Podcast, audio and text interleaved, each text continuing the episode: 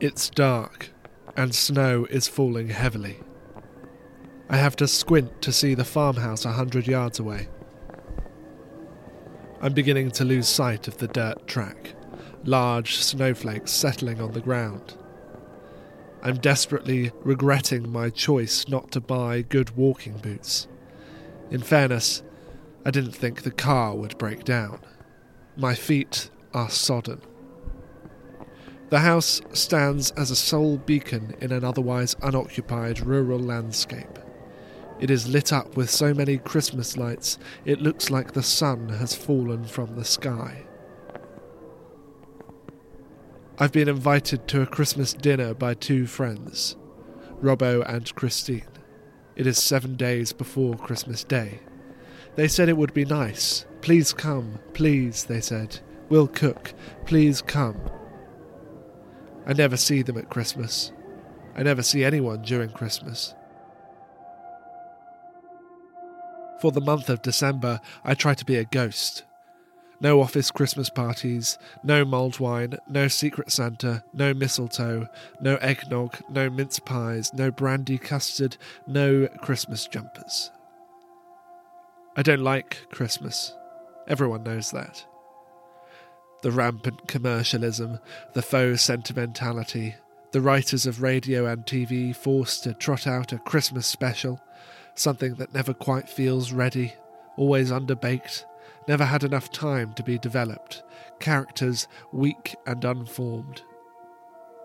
I've known Robbo and Christine since university. Feels like they've always been together.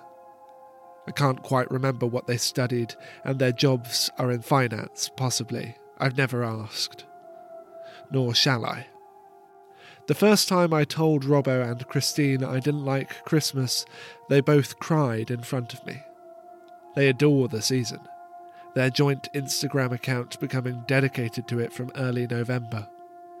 Them and their white teeth smiling happily at Winter Wonderland Hyde Park, a reindeer farm, skiing in the Alps, Cologne Christmas market. They force me to dinner now. I picked up the phone to an unknown number the other day, and Robbo was on the other end. He asked me if I would come to Christmas dinner, and surprised I couldn't come up with an excuse on the spot. Their house stands alone, no other buildings in sight for miles. It has a small back garden with a crumbling dry stone wall. Within the confines of the garden, a towering fir tree stands reaching up to the sky, beyond the chimney. It is covered with coloured lights yellow, blue, red, green. It is almost impossible to see any actual foliage through the light. The tree practically hums with the sound of electricity. Yet, I note, no star at the top to finish off the image, and next to it stands a creepy motorized sculpture of reindeer leading Father Christmas's sleigh through the night.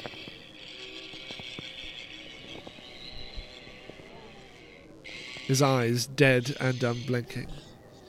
The trim of his sleigh pulses bright red.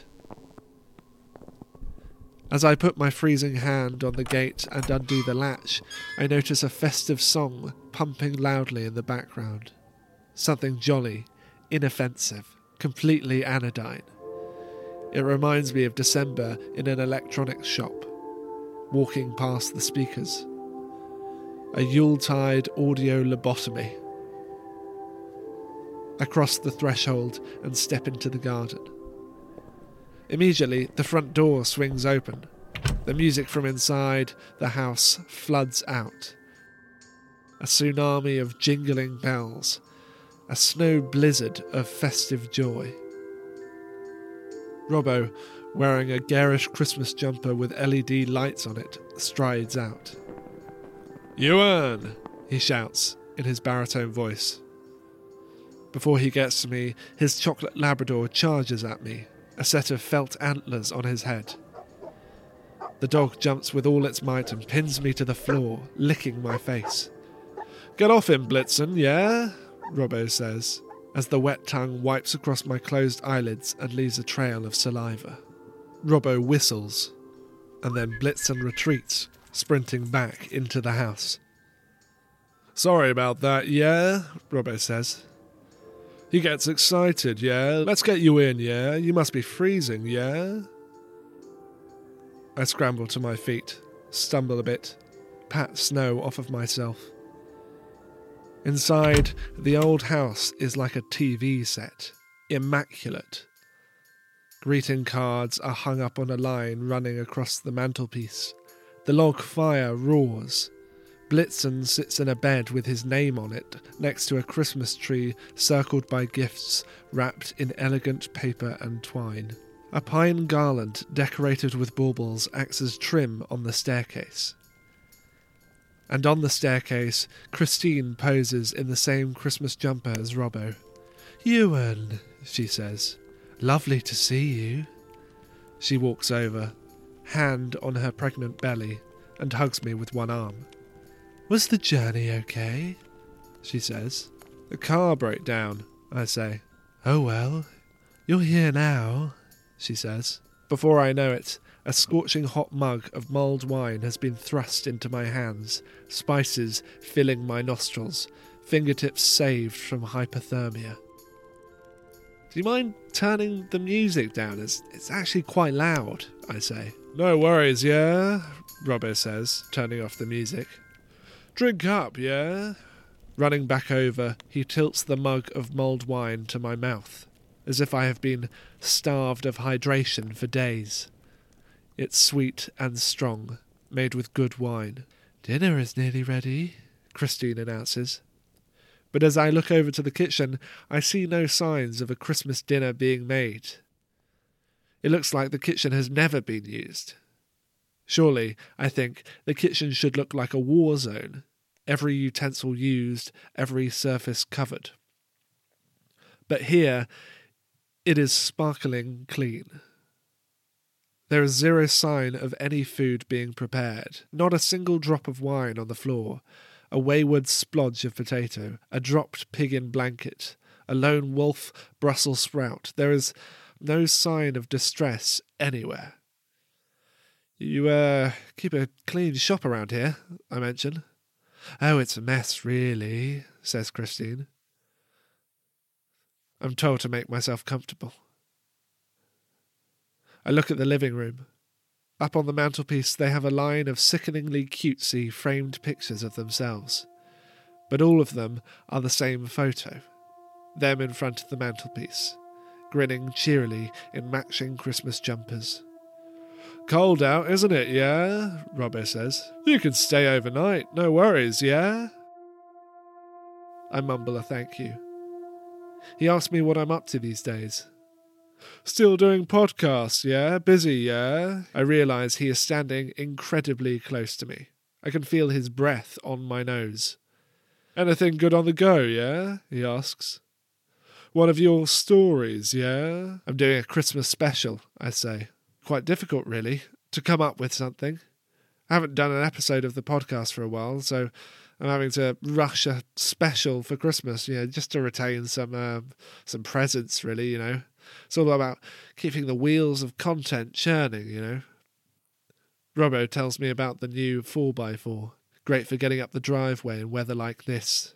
He tells me work is fine, he's happy, everything is fine. Robbo talks concisely, efficiently, his mouth never settling as something anything less than a smile. His repeated use of yeah at the end of his sentences with the rising inflection makes me feel uneasy. He seems utterly and entirely to operate at a surface level. His movements are measured and precise. A bloke in charge. So nice of you to come, yeah, he says. Bit of a way, yeah? They're being nice, I think. Free meal out of this, I say to myself. I'm interrupted by Christine dinging a little gong in the dining room.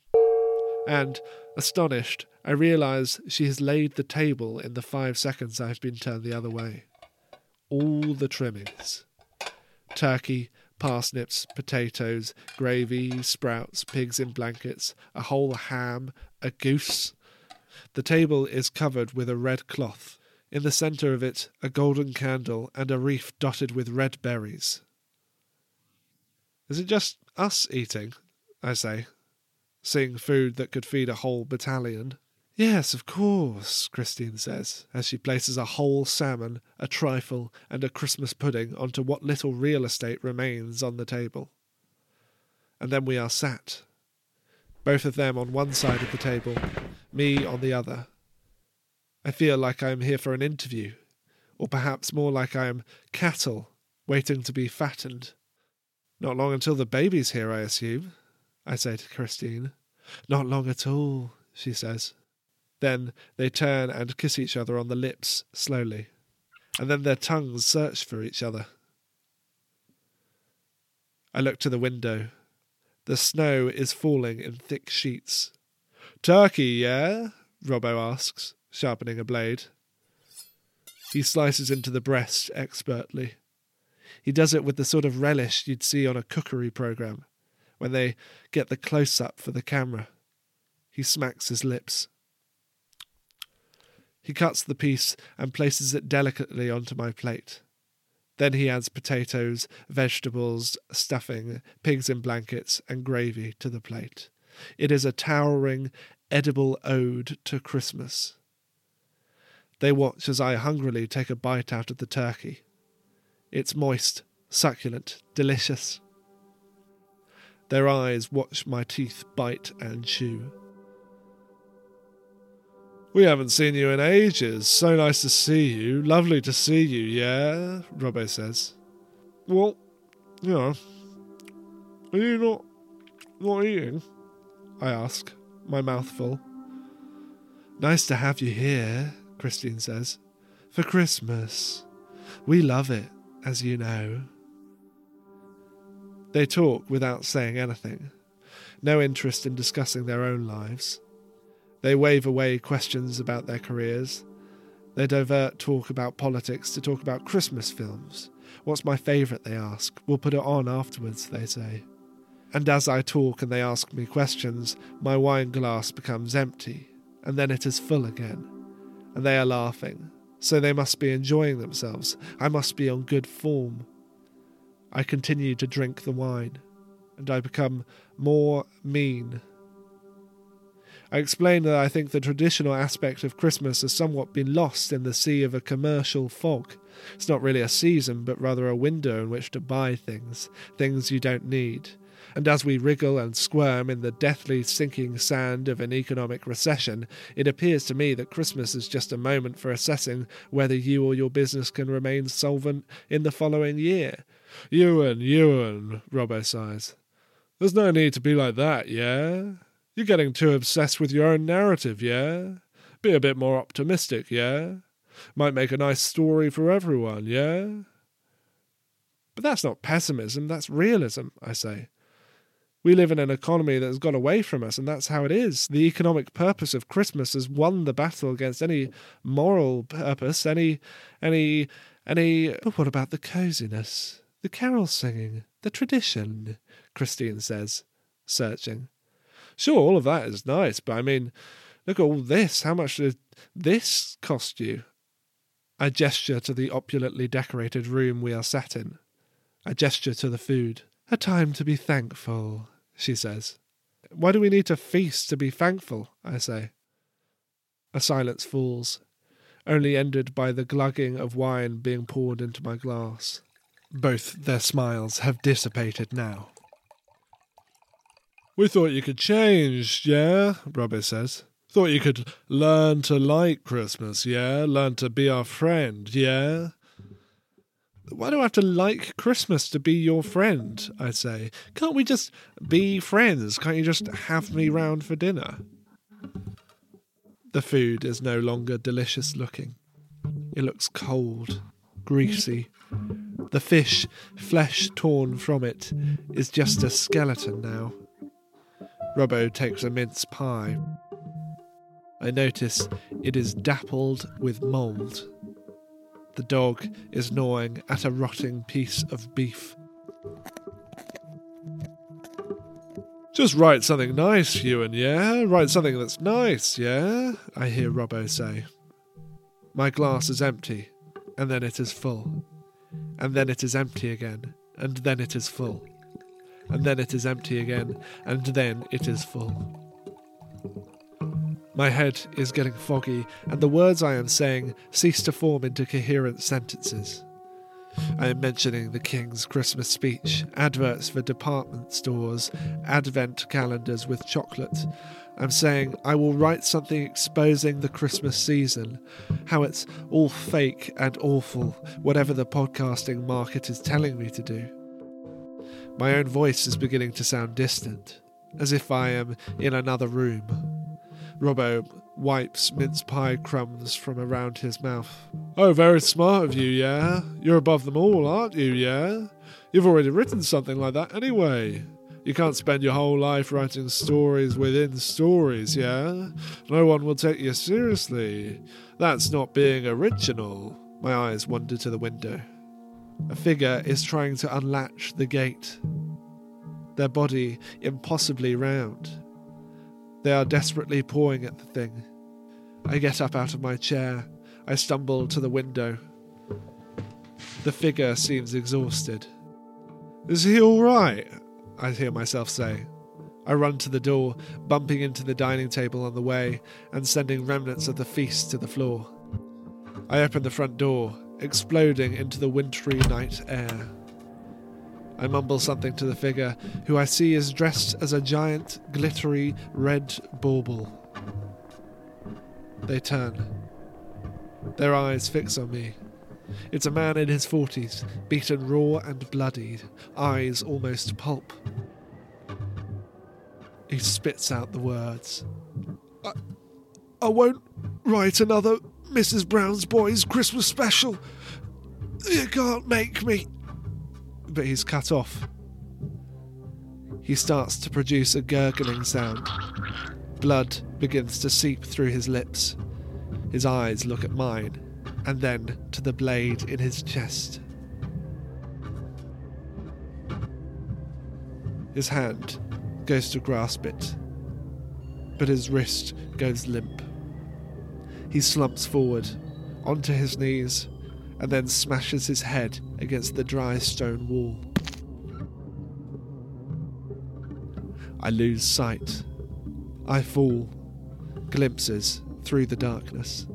Feet being dragged through fresh white snow. Blood red treacle trail. Something tightening around my wrists. Twine or similar. Snatches of Robbo Shoma had to come to this, yeah? If you just accepted the season, yeah? If you just tried, yeah? Christine mutters approval. My arms stretched, so my body is in a T pose. My body fastened by zip ties to a wooden frame. Tinsel wrapped around my midriff. My mouth taped shut. Tree lights twisted around my frame.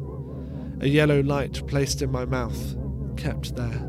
I am winched up, hoisted, up, up, up, to the top of the tree in the garden, where I will remain forever, on trial, a reluctant decoration.